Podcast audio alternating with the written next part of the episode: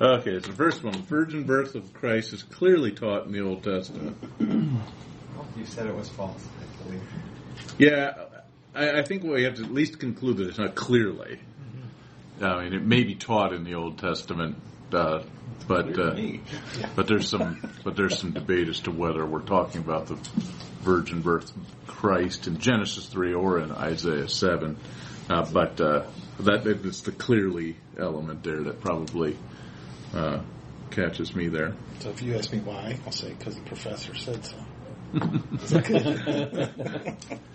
Well, remember we, we talked about Yeah, I- a couple of options with Isaiah chapter seven and eight, uh, but uh, Yeah, it doesn't mention Christ. It kind of alludes to certainly doesn't mention Right. Christ, but whether it's even a direct reference to Christ is is, is a question too. But we'd say looking back, it's probably clear, whereas it wasn't Well, obviously them looking. It's obviously an analogy made there, uh, at least that a type, uh, but whether it's a prophecy is, I, I suppose, the question. Number two, what is the theological significance of the differences between the genealogies of Christ in Luke and Matthew? A lot of preposition phrases in there. Not supposed to do that. Two two possible answers here. One's an easy one. One's a little more complex.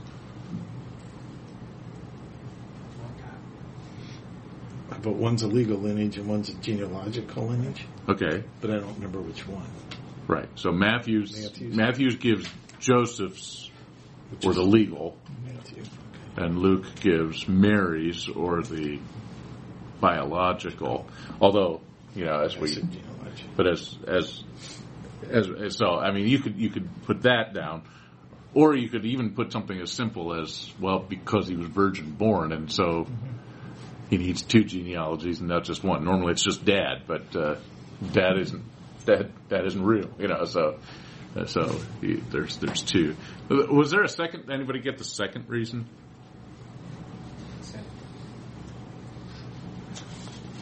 From Jeremiah.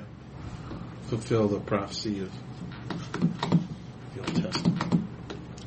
Yeah. And it had to come through You the. mean the, that Mary's line couldn't be the couldn't be a king? Right. Well, Joseph's. Joseph. I mean, I mean Right. Yeah. Right. So Joseph. so Jeconiah, who was a direct descendant of Solomon, uh, of David through Solomon, a prophecy was made of him in Jeremiah that no king would ever come from his descendants. Uh, it doesn't mean he had no descendants. He had descendants, and in fact, Joseph is one of them. Um, and so the the Israelites would have read that and have been aghast at it, thinking that the promise was cut off. But the promise is fulfilled through another son of David, Nathan, uh, who, if you follow his lineage down, comes to to to, to Mary, and so he Jesus, uh, Jesus is a son of David through Nathan biologically. Legally, he's adopted into the line of Solomon, but uh, but recognize that he's not biologically in that line. Okay. Thirdly, here Jesus had to be virgin born because sin is transmitted through the father. False. False. Well, how would you make that true?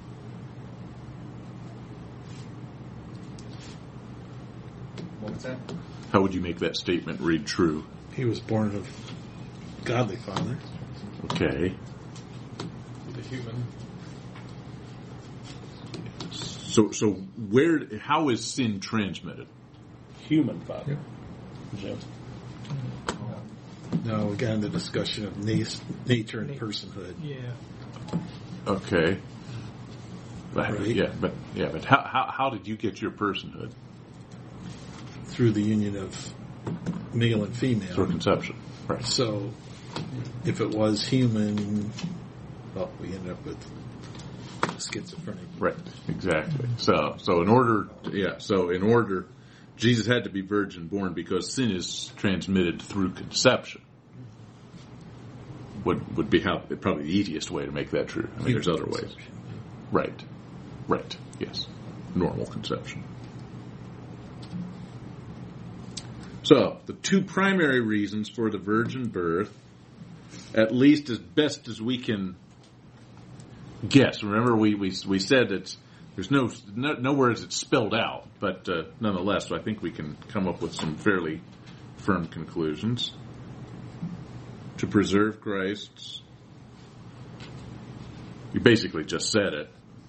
Human nature. Yeah, but I put divine nature in here. Divine, yeah. Divine person. Yes, so yes, so his singular personhood.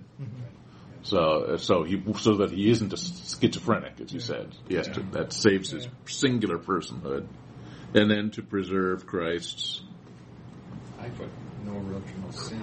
right? yes sinlessness. Yeah, so to preserve his singular personhood or singular personality, and to preserve his sinlessness. Those are the two points. A and B, last two points we covered. Okay. So we've, we've pretty much we've pretty much hit uh, all the stuff on on the humanity of Christ. That was sort of our bridge into the deity of Christ. Sort of spans both of those concepts. Uh, so now we come here to the deity of Christ, and we're trying to establish the fact that in fact Jesus is God, which all things being equal isn't all that hard to do. Nonetheless, this is this is the thing that uh, that really bothers a lot of people.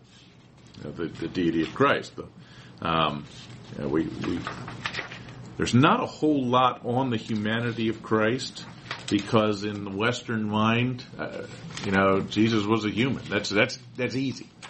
Um, but that, that Jesus was God is a little bit more far fetched to the natural mind. Okay, uh, so when you look at the, look at the treatments of of this topic, there's all kinds of information given to the deity of Christ, very little given to the humanity of Christ. Uh, it's not the way it's always been throughout history, um, uh, but uh, but it has been a greater problem, at least in the Western Church, is the concern about the deity of Christ, and we want to establish here that the whole Christian system hinges on the fact that Jesus Christ is truly and fully God, and to deny this is really to forfeit all credible claim to the name Christian. You don't if you don't have this, the whole the whole system collapses. Okay, so by the way, we're on page twenty or on top of page twenty one for everybody except for uh, for Mark. You're probably somewhere. It's the same. It is the same. 21. Okay, Yeah.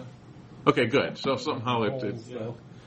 Okay, so it's it's the it, okay. Well, good. Well, you've got you should have. I, did, I noticed that it got messed up later on there too. So we're we're not going to be exactly the same. Uh, sorry about that. I, I left my I, I didn't actually go into my office today, and I thought oh, I could just use my computer. And then I realized that I'd left all those sheets uh, sitting in my in my office, and so I so I was sorry about that. Okay. So let's start here by saying that uh, there's explicit statements throughout the scripture, of course, that Jesus Christ is God. John 1 1 is where we'll start because I think that's really one of the more fundamental ones. Although it's one that's also disputed, particularly by uh, Jehovah's Witnesses, if you're familiar with their their line of thinking.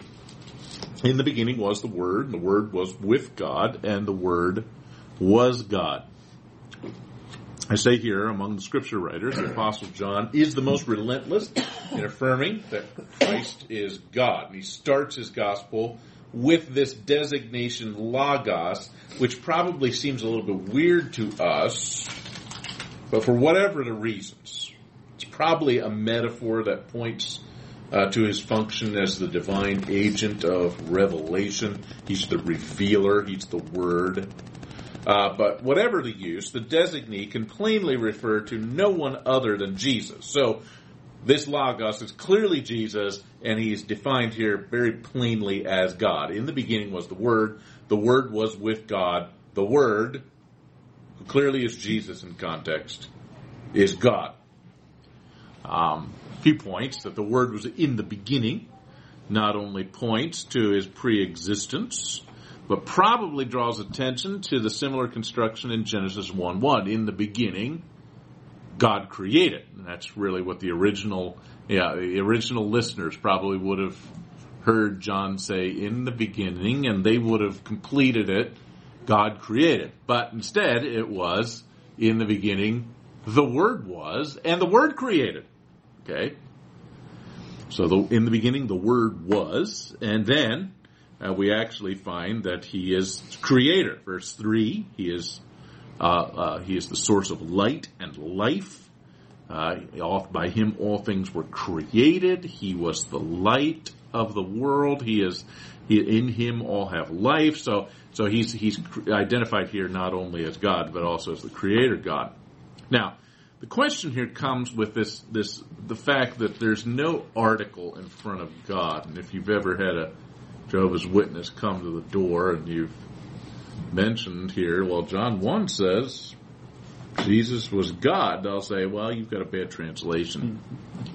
Uh, they'll say, and they'll pull out their New World Translation, which, all, by all accounts, is a is a tra- is a is a serviceable translation. You can get the gospel out of it. Use it. I mean, if they come to the come to the door and you want to show them the gospel, use their Bible. Uh, for the most part, it's adequate. Uh, but there's this one point here where they where they sort of get things wrong. Uh, so the fact that there's no God was so the word was God and the fact that there's no article could mean that that means in the beginning was the word, word was with God, and the word was a God, an instantiation of this species of God. And so, of course, in in uh, Jehovah's Witness theology, there are multiple gods. They all come from a single super God, uh, but then there are lesser gods that are created by Him. Okay, so the word was divine, perhaps, or the word was godly, but not the word was the one true and living God. While this construction without an article may point to such readings, a careful examination of this construction in John's writings, getting a little bit technical here, reveals that he uses this construction. Uh, there's no, con- you know, I, I have that written there. There's no article, pre-verbal, you know, so in front of the verb, predicate nominative construction. Reveals that he uses this construction 94% of the time to stress the essential qualities of the thing. Understood as such, we might render the clause something like this. What God was, the Word was. Or as the New English translation puts it, the Word was fully God, or His very essence. If this is the case, then John's statement of John Christ's deity could not have been made any more strongly than he did. This is actually a, a very strong way of pointing to to deity. Uh, if I can, I'm trying to bring this down, the cookies down here for for the language things. Perhaps maybe in English we might say something like he is a boy. What do we mean by that? Well, he is one of the males, you know, a male, a male representative of his species. He's a boy. But if you, but if you intonated that a little bit differently, he is a boy. What would we mean? Well, he's a quintessential boy. You know, he's he he's he he acts like boys. He he and, and so he's you know He's always busy. He's always dirty. He's always exploring. Okay, so he's a boy. Well, I didn't change the words at all, but you can see here, you know, I didn't, and I didn't have an article in either one. He is a boy or he is a boy mean two different things. Same thing here is with with this uh, with this translation. It could mean, it, it, syntactically, it's possible that it could mean that the word was a god. However, John almost never uses the, the, this construction this way. Rather, he uses it that the word was God. You know, he was he was all God. I mean, he was fully God. He was truly God. So perhaps that I don't know if that helps, but maybe a, a comparison in English that we have. Okay. Now, I, I had written here in my notes, must have been what Bill told me, Mm-hmm. About the predicate nominative for that, Yeah. that uh, God was the Word. Yes. So it actually reads God was the Word, not the Word was God. So, you, I mean, it, it, the most translators switch that around because it makes more sense to us. Uh, but but it actually sort of stands the Jehovah's Witness argument on its head, right? So it's not just Word was God; God was Word, which is which is interesting. Okay, John one eighteen. No one has ever seen God, but God, the one and only. Or if you have other translation, it might say the one and only, the, the, the, the only begotten, the God, the, the only begotten God, who is at the Father's side. He has made him known. Okay? So, no one has ever seen God. Normally, nobody gets to see God, except that God, the one and only, the only begotten God, this this one, this this this description that John uses regularly for Jesus, the monogenes God, he who is normally at the side of the Father, he has divulged him. Okay. So no, if you read the NIV 2011, anybody have that in front of you? I usually use NIV 84, but uh, I, I believe, yeah, go ahead. 18? Yes, 118. No one has ever seen God but the one and only Son, who is himself God and is in closest relationship with the Father, has made him known. Yeah, I mean, it, it, it probably goes a little bit to interpretation um, more than just strict translation here, but it captures the idea, okay? Um, and I think that's exactly the point that is, is being made. And here's the first of five uses that John has of the Greek word monogenes, uh, famously translated only begotten in the King James and some other translation. And it follows an assumption here that this is a compound word. I think we talked about this last semester, so I don't think this is all new to you here. Follows an assumption that this is a compound word that com- combines monos only with gennao to be born. So the only one born is the translation. They say this assumption is almost certainly incorrect and bears almost all of the weight for the idea of eternal generation that we're going to talk about later and reject. Instead, this term, monogenes, is probably combination of the terms monos, same, same word there, only, and genos, which is from genomai. So he is the only one of his kind. Okay, so again, uh, kingdom, phylum, class, order, family, genus, species. You know, scriptures talk about animals uh, reproducing according to their kind. That's about as close as they come. It comes to a genus. Okay, so so according to their gen- genos. Okay, according to their genus, uh, they they reproduce. So they so according to their kind, and so here only kind. So he's the only one of his kind, and so that's why the NIV has it: God, the one and only. So he is the only one of his kind. So, as such, we should understand this phrase that Christ was uniquely God, the only member of the divine species or kind, or in the words of the NIV, God the one and only. And almost all your lexicons uh, affirm that. Okay? John 20, 28, Thomas calls Jesus my Lord and my God and is not corrected in any sense, so we assume that must be the case. Romans 9, 5, theirs is, are the, talking about, you know, breaking into a context here, uh, but Paul's talking about his heritage as a Jew and of the advantages that Jews have. Theirs are the patriarchs. From them is traced the human ancestry of Christ, who is God over all, forever praised. And I do like the NIV reading here.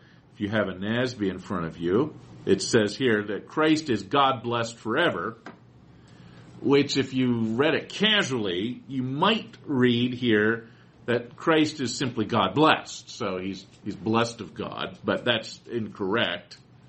Uh, it's, he is God, comma, we might put a comma there, uh, to perhaps to make it clear that Christ is God, comma, blessed forever. Okay? So he's God. Hebrews 1, 8 of the Son, the Father says, Your throne, O God, is forever and ever. So God speaks to the Son and calls him God. Paul uh, speaks of our great God and Savior Jesus Christ on numerous occasions here. And then uh, 1 John 5:20, Jesus Christ is the true God. Okay, so there's no shortage of instances here where Jesus Christ is called God. He also has other names given to him that are uh, divine as well. We can. We, there's quite a number. I, I, perhaps this seems a little bit tedious to us. Uh, uh, this section perhaps may seem that way just because it. I, I sort of am relentless here on the fact that Jesus is God, but the reason I, I I am is because this is this. I mean, this is the heart of Christianity here, and this is this is the one thing that people just won't take, won't won't accept. You know, you talk to the average person on the street. You, you know Jesus? Yeah, I know who Jesus is. Who was he? Oh, he's a great man who's lived the Bible written about him and such. But is he God? Well, no. I mean, maybe he said he was, but no. You know, so so that, that this is that's, that's a great stumbling block that Jesus was God. So we're going to spend a little time here. Maybe we can go a little bit faster through this because I don't think I need to convince you guys.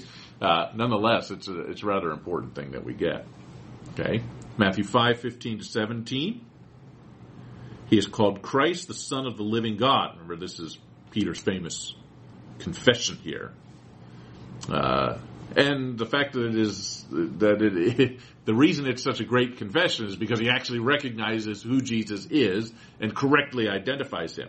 He is the Messiah, the Christ, the Messiah, the Son of the living God. And obviously he means here something more than he's just the offspring of God.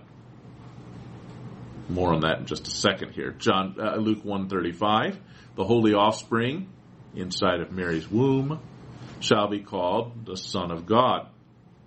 Now, why why son of? You know, we might look at that and say that seems like a sort of a backwards way of saying it. Why don't just say God? Well, because in contemporary English we use the term son to refer to a male biological offspring. I have two sons. The Son of God can be confusing. In Greek and especially Hebrew, though, there's an idiom here, son of, that just doesn't translate all that well in into English. Perhaps we have we have sometimes we say you know they're they're the sons of thunder or they're is a son of anarchy. Okay, there's one that's contemporary, right? Okay, sons of anarchy. Well, what do we mean? But they, these are these are rebellious people. They, these are these are lawless people. Okay, and so there's there's a, there's an instance here of that usage here, the sons of anarchy. And we find this routinely throughout the Old and New Testaments. Uh, this would have been very clearly understood by the by the readers or hearers of this. Uh, I've got a few instances here. Noah was a son of 500 years. That means he was characterized. He had a nature of a 500 year old man.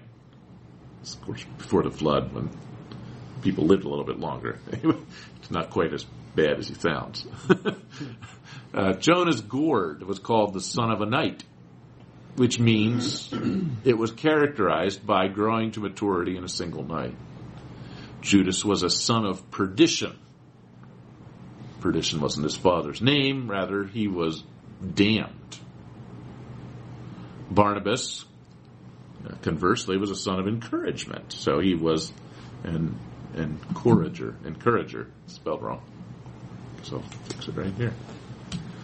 So he was an encourager. The phrase Son of Man refers both to Christ throughout the scriptures, but also to other human beings, denoting humanity. That is, being characterized by having human substance. Uh, perhaps if you're familiar with uh, the Chronicles of Narnia and uh, C.S. Lewis, remember he, he when he refers to humans, he, he, he calls them what? Does anybody anybody? Sons of Adam. Okay. So so so what he means by that they're humans. And so when we find here that Jesus is called then Son of God, we're not saying he's just an offspring of God, but rather he is God. Bible identifies Christ as having the qualities, the characteristics, the nature, the essence of God himself. So he is essentially and substantially God.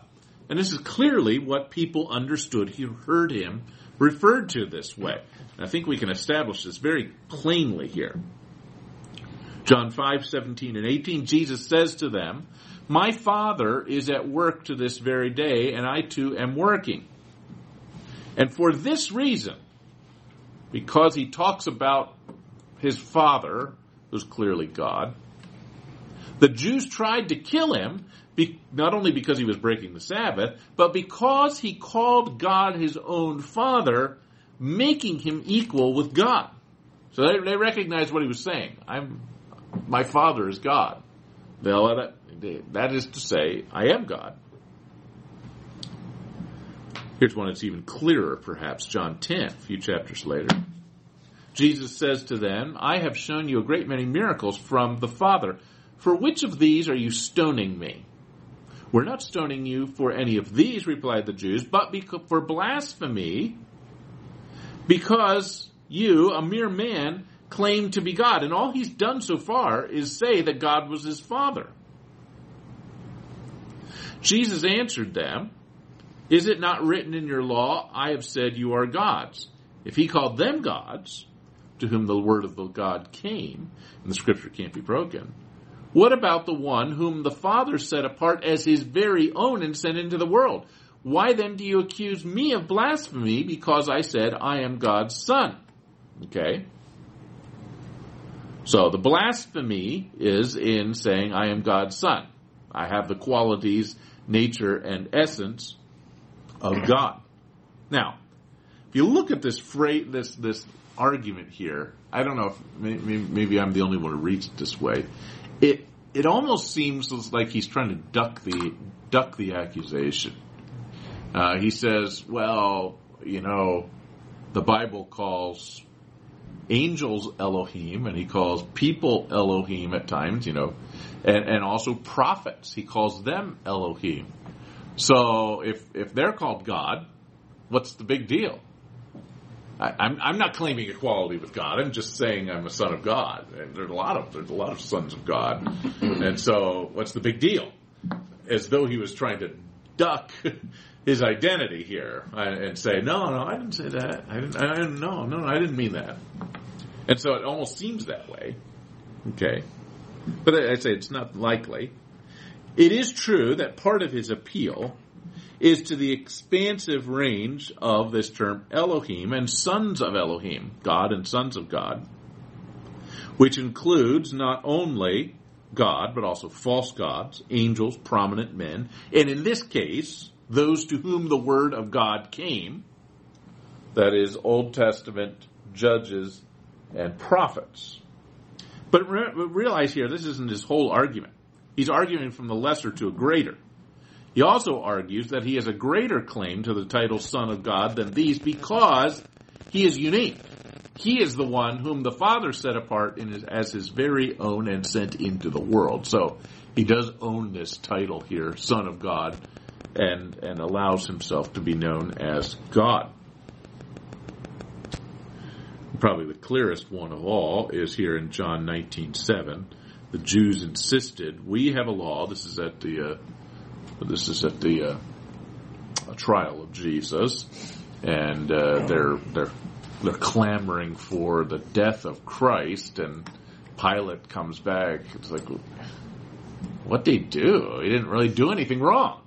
And they said, well, we have a law, and according to that law, he must die because he claimed to be the Son of God. So here, here very plain that when the Jews hear this title, Son of God, they understand what Jesus is saying.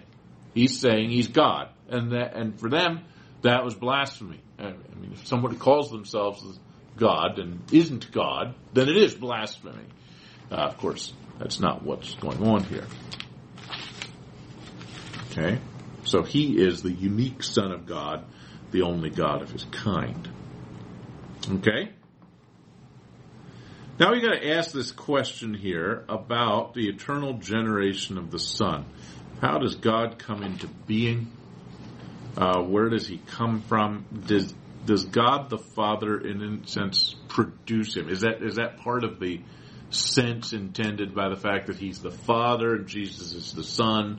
That somehow God the Father is responsible for the existence of the Son, that he produced him, he created him. Well, although we've concluded that this term monogenes, you know, translated sometimes only begotten, uh, uh, we, we, we, concluded that's not what it means. The fact that God begot a royal son within time, in fact, that's the term here in Psalm 2 7. He's speaking of the king here, and he says, This day I have begotten you, and the word begotten here is to birth. The suggestion that Christ has been born of God in 1 John 5:18 clearly here the word is birth to, to be born to oh. And also Christ's description as the firstborn in Colossians 1:15 need to be explained. Was Jesus was was God born? Was the Son of God born? I mean, uh, other than the fact that he was born as a human in Bethlehem, was the Son of God born to the Father? The question is complex, having several embedded issues. We're asking firstly whether and in what sense it may be said that the Father generated the Son. It's a very storied uh, term here. I, I, mean, are all of you familiar with the term eternal generation of the Son? Is that is that part of your theological vocabulary, or is that something? New? this class. Okay. For me. Okay. Yeah, if if you if you look through the history, church history, and the creeds and such, uh, there's there's this there's this insistence here that the Son was begotten but not made, or begotten but not created, which is an interesting phrase. So that there's this this understanding because of this term monogenes. Well, he must have been begotten because that's what the word means, only begotten. And so he was begotten, but they clearly say, well, he couldn't have been made though. He wasn't created. Otherwise, we're, we, we imbibed the theological heresy called Arianism. Okay. The, the idea that, that Jesus wasn't God. Because was that the Nicene Creed that we talked about? Yeah, apostolic creed, yes. Oh, the apostolic Yeah, well, I, yeah, there's, well, actually almost all of them after, says eternally begotten. yeah, that he was begotten but not made. Uh, Nicene Creed actually says begotten out of the very being of the Father. So there you go. Because I thought we talked about one where it says eternally begotten. Well, yeah, that yeah, that, that, that's actually a separate question. The question is, was he begotten? And then the next question is, when was he begotten? Um, so right now we're establishing this, the begotten language, and then and then if that is the case, then the question is when. And the Orthodox, those who actually believe that Jesus was begotten, in order to stay Orthodox, you say he has to be somehow begotten sometime in eternity past, um, but not within time. Okay, but but that's that's where we're, we're getting there. Okay, so we're asking if it if the Father generated the Son. Second, we are asking whether that generation, here it is, is eternally wrought or whether it occurs in time.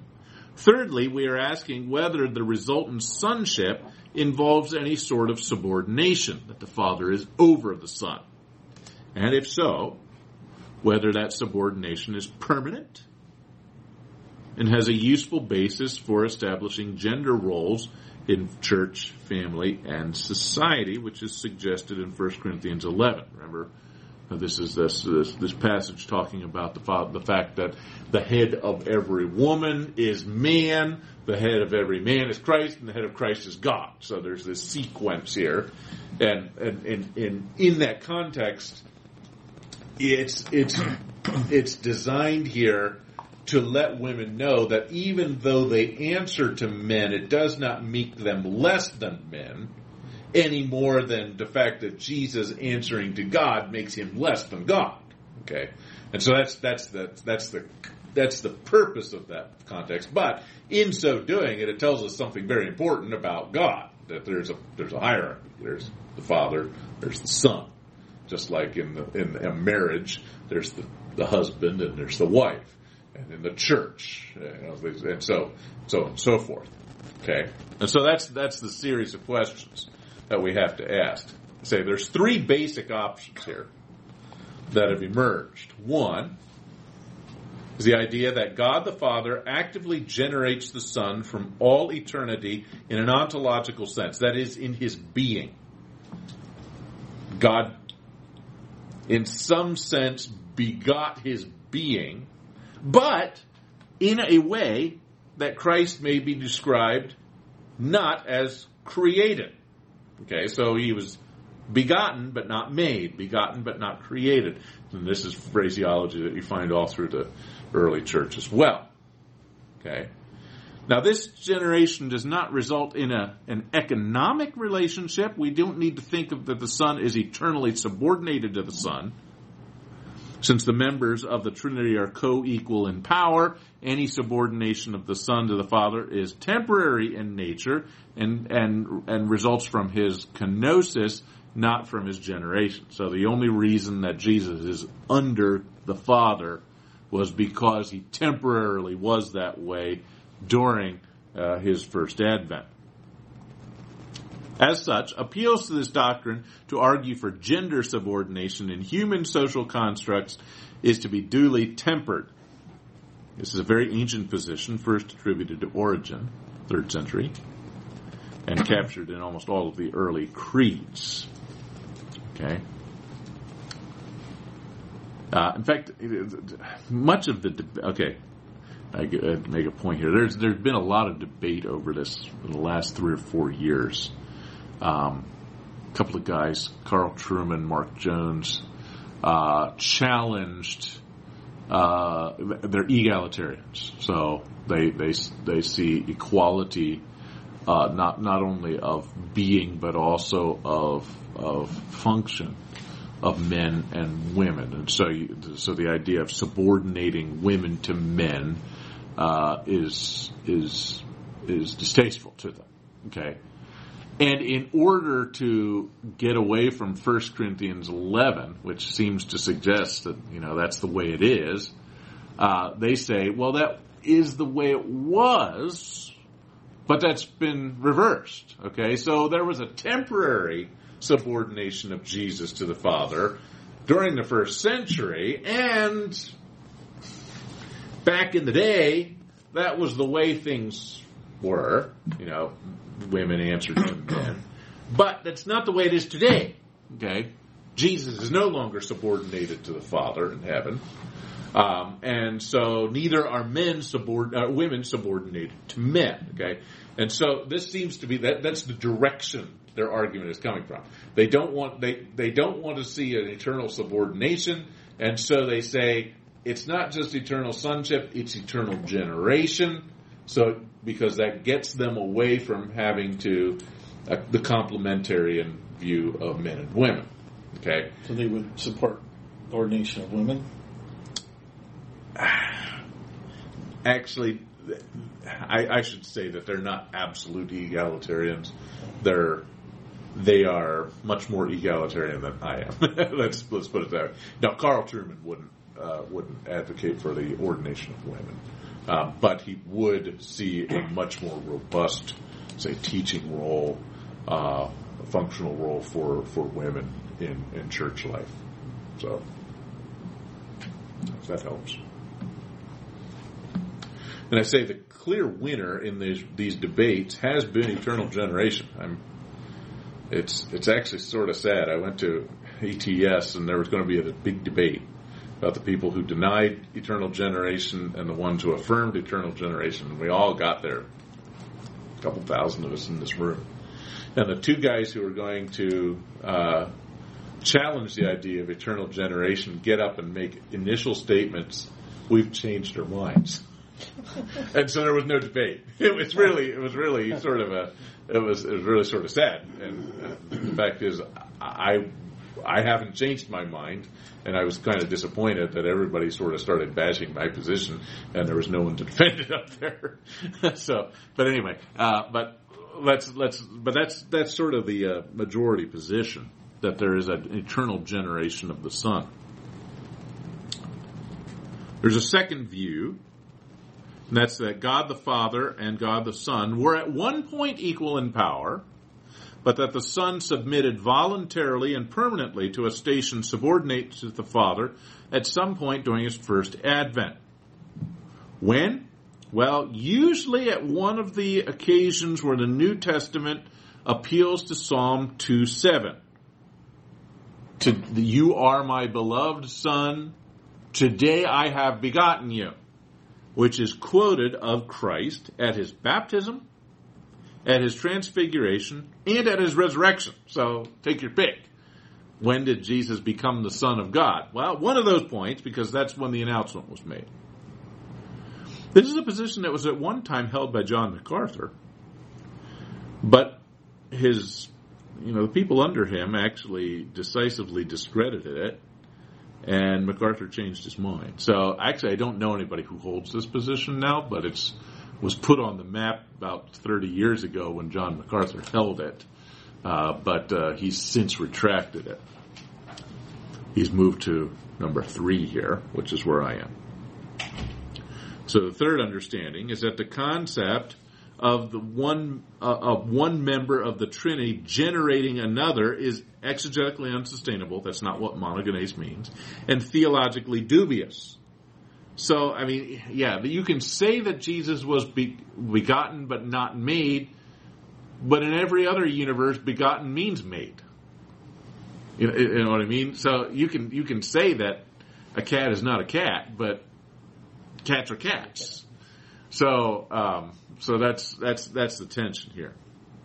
Instead, we should understand the members of the Trinity to be of a common essence. That's where sonship comes from. Without any need for an eternal act of generating. They just are.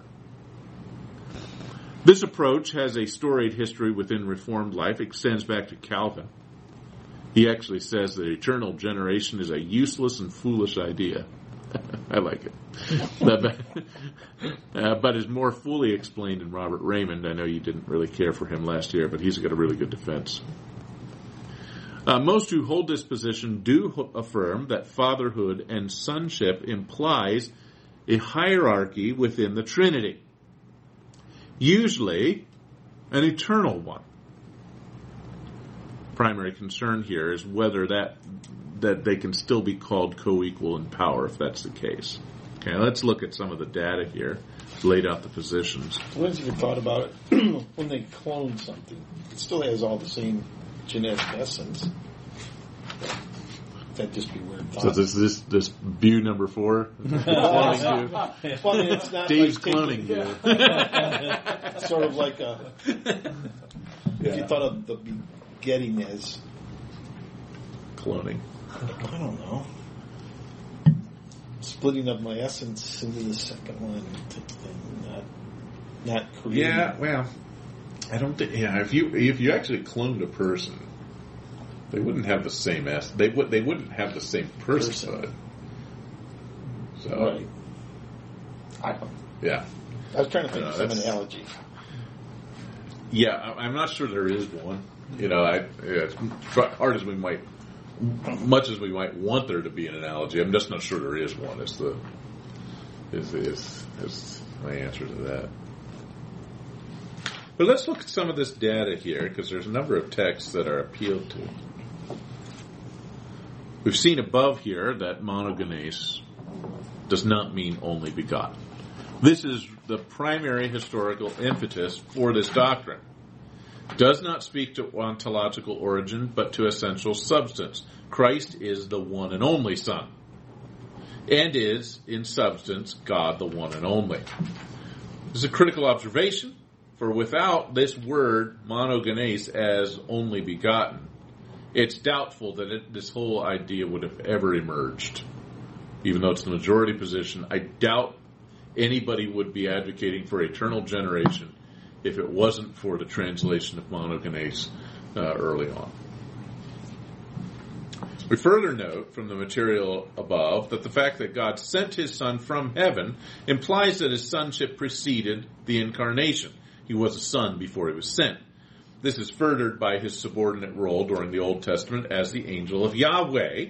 Remember Zechariah 1, where the angel of Yahweh answers to the Father, clearly in a subordinate situation.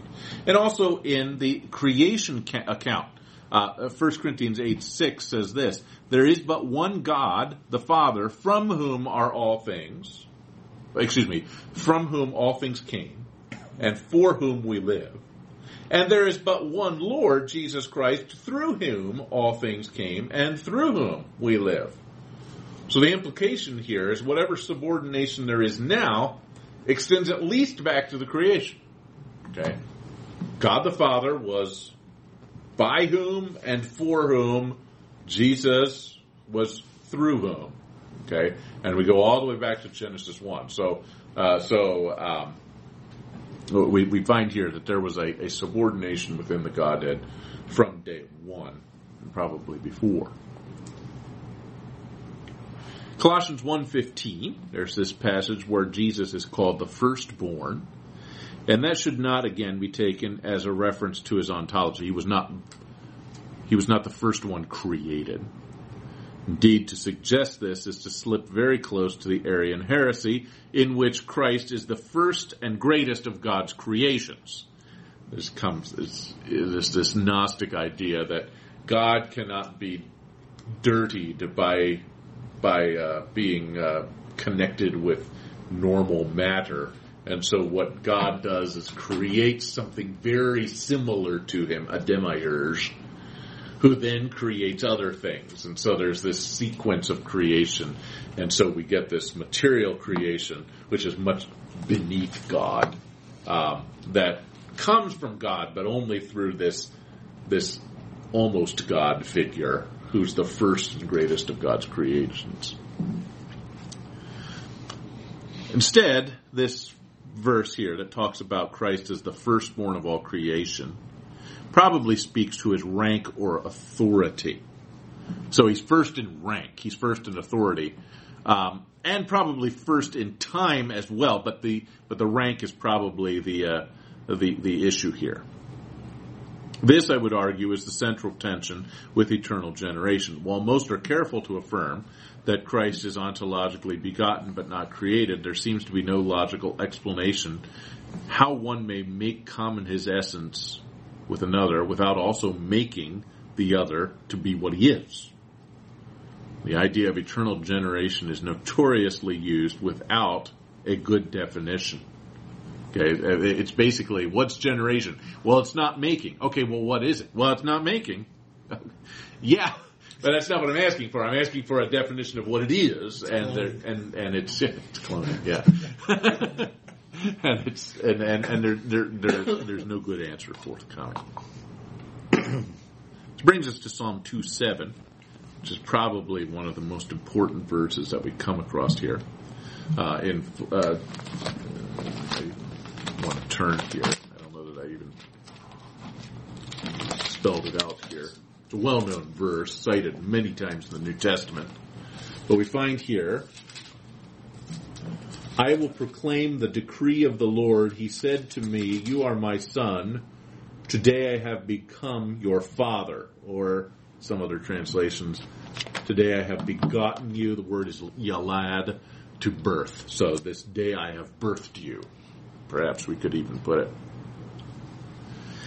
I say here is almost certainly not a reference to the creation, the generation, or the becoming of a being, but rather it's a day of declaration or coronation. And this psalm here is almost certainly a coronation psalm, a royal psalm.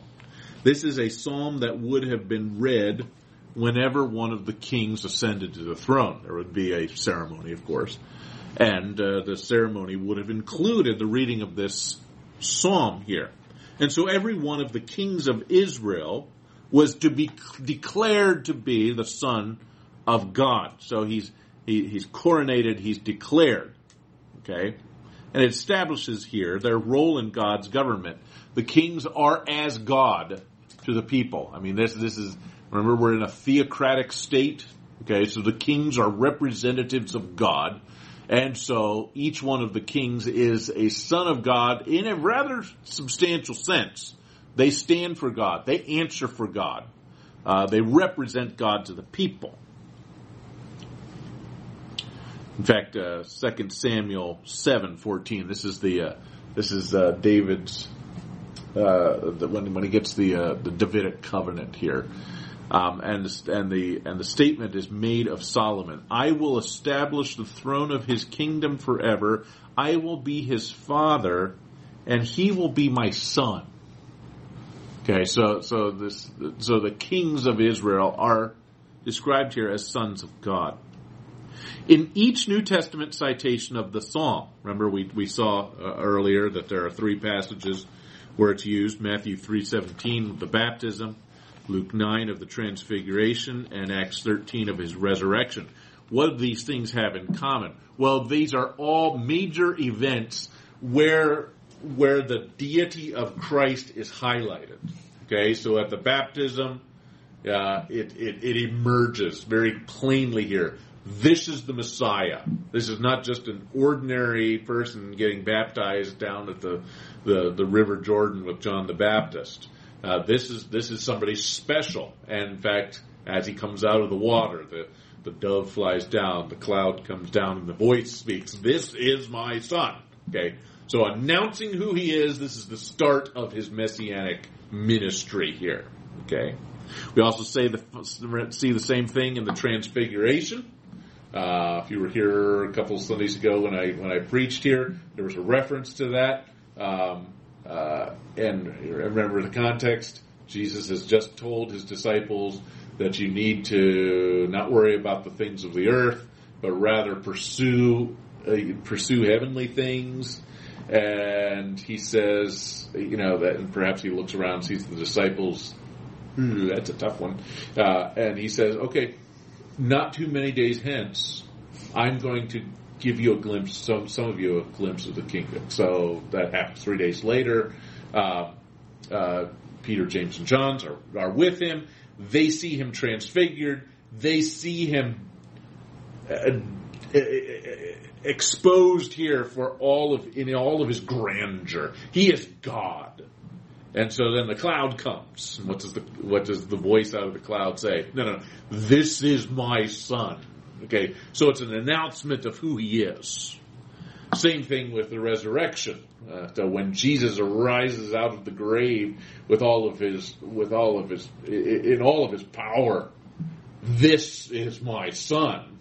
Is is again the, the, the, statement that's made. So, so on each of these occasions, we find an, a, a, a, an instance where God is announcing, and I don't want to say quite, uh, that's my boy here. You know, that's, this is, this is God the Son. And I am, and I am proud to announce him to everyone here. And that's the idea here. So it's not a statement here that, you know, on that day, you know, God the Son was born that's not the idea at all, but rather his his his kingship was announced on each of those three occasions. Of course, Jesus is in the line of Solomon and is the king. Um, he hasn't hasn't assumed his throne yet, but uh, he is the king, and so we would expect him then to be, have this statement made of him. This is my son. He is he is one of the Davidic kings. He is, in fact, he is the last one, the great one, the the, the, the Messiah. So Okay, so in, in no sense does this mean that Jesus became the Son of God on these occasions, but rather he was announced as God. John 5:26 one of our last passages here. It's labeled by D.A. Carson as the crux interpretive, the, the, the, the, the central text for eternal generation we find something of a text that's perplexing. He says here, as the Father has life in himself, so he has granted the Son to have life in himself. Maybe I should turn you to this one too, because there's a context that I want you to see. Um, so in John 5, there's an announcement of responsibilities that God gives to the Son because of who He is. Um, he uh, he starts out by saying, you know, I give life, verses 21 and 2. The Son gives life. Verse 20 and verse 22 then, because of who he is, I've entrusted all judgment to, to Jesus Christ. We find the same thing repeated then in verses uh, uh, 26 and 27. As the Father has life in himself, he's granted the Son to have life in himself, and he has given him authority to judge. So he's repeated these two themes. Because of Jesus' identity as the God man, um, he is he is he has the he has the liberty and the privilege of granting life and exercising judgment. Okay? I think that's the context here. But the wording here is, is interesting. As the Father has life in himself, so he has granted the Son to have life in himself. And proponents of this verse, well, that's the wrong way of putting it. Obviously everybody's a proponent of the verse. of the of the of the eternal generation uh, idea here sees on this phrase life in himself as an expression of the aseity of God, the isness of God, the independence of God. Remember we talked about last year. So the Father gave the Son self-existence. That is, He generated the Son. But this interpretation is paradoxical. If a person could hypothetically grant a aseity or independence or self-existence to another, it would de facto no longer be independent or self-existent. It was given to them by another. Christ would not exist of himself, but of the Father. He would not be independent, but dependent on the Father.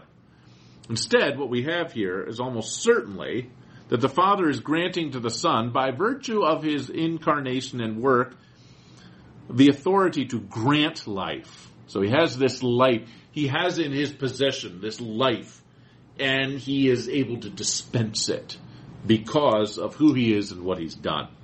Okay? So again, it doesn't speak to Christ's ontology, his being, but rather his function with the tri- within the triune economy. Because of what he did on the cross and in the resurrection, God gives him the privilege and the and, and the uh, and the ability then to dispense life as he wills. He can regenerate people. That's his privilege as God. Okay. Thoughts? Last text that uh, that's a problem here is that's in, in 1 John 5:18. Says there, anyone who is born of God does not continue to sin. The one who is born of God keeps him safe. Here there can be no doubt that the word here used is gennao. It's not genai, it's, it's the one birthed, the one born of God. Clearly the phrase cannot be translated God the one and only. He's the one born of God.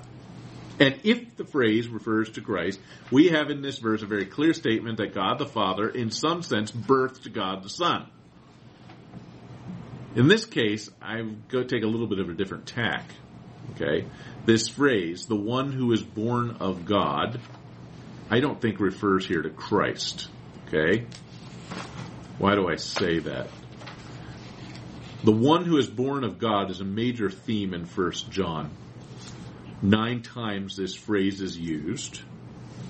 Never of Christ, but of believers. Now, the, the question of First John is, is, you know, what is the first, what's the central question of First John? What's the central question of First John? What, what's First John about? How how can you know that you have been born of God? I mean, that's that's the question. How it's I mean it's on assurance, but how can you know that you've been born of God? And the answer is given in, in multiple ways. The one who has been born of God is obedient. The one who is born of God, you know, loves the brothers and so on. So there's a whole list of things. But this is how this is how John consistently crafts it. The one who is born of God, the one who is regenerate, acts or acts in a certain way, does certain things, says certain things, and this is how you know that you have been born of God. So every time you see here this, this phrase, the one who is born of God, it's always a reference to the believer. If this is a reference to Christ, it's the only one. Okay? So in this case, I think this is another answer to this central question of 1 John. The answer here given is this the one who is born of God keeps himself. Okay, the one who is born of God doesn't continue to sin, rather, he keeps himself safe. Now, people look at that and they recoil a little bit. No, no, I don't keep myself safe. God keeps, God preserves my life. But the fact is, uh, there's a there's a both and with uh, with sanctification, right? God God preserves us and we persevere. Okay, so it's always a it's always a two way street here. Okay, so the answer is here that the one who is born of God perseveres. I think that's really what this verse is saying. Now, it is true, exegetically speaking, that this one born of God could be a reference to Jesus. Could be. But there's all these factors in place that suggest that it's probably here a reference to the believer rather than a reference to, to Jesus in this case. So my conclusion is this that while the doctrine of eternal generation has a long and storied provenance, it's a very it's it's still the majority view. We have to agree that provenance does not truth make. That's because history makes it so. It doesn't mean it's true. Otherwise, we'd all be Roman Catholics, right? While the weight of exegetical and theological support it favors the idea of eternal sonship and even eternal subordination. It does not demand or encourage the doctrine of eternal generation, especially as it appears within history in an ontological sense that he was created. Okay. Questions on that? I think it. I, I think it's obvious, like what you said, because it says right after it, the wicked one doesn't touch him. And the wicked, you know, God. Yeah. Jesus is God. There's no question that's Right, right, right, right. you know. Yeah. Okay. So we'll pick up here next time. I think it'll I think it'll accelerate here as we go through the through the rest of this, particularly when we talk about the attributes that Jesus has. Uh, but uh, we'll continue establishing here that Jesus is God. Very important doctrine. Okay. See you next week.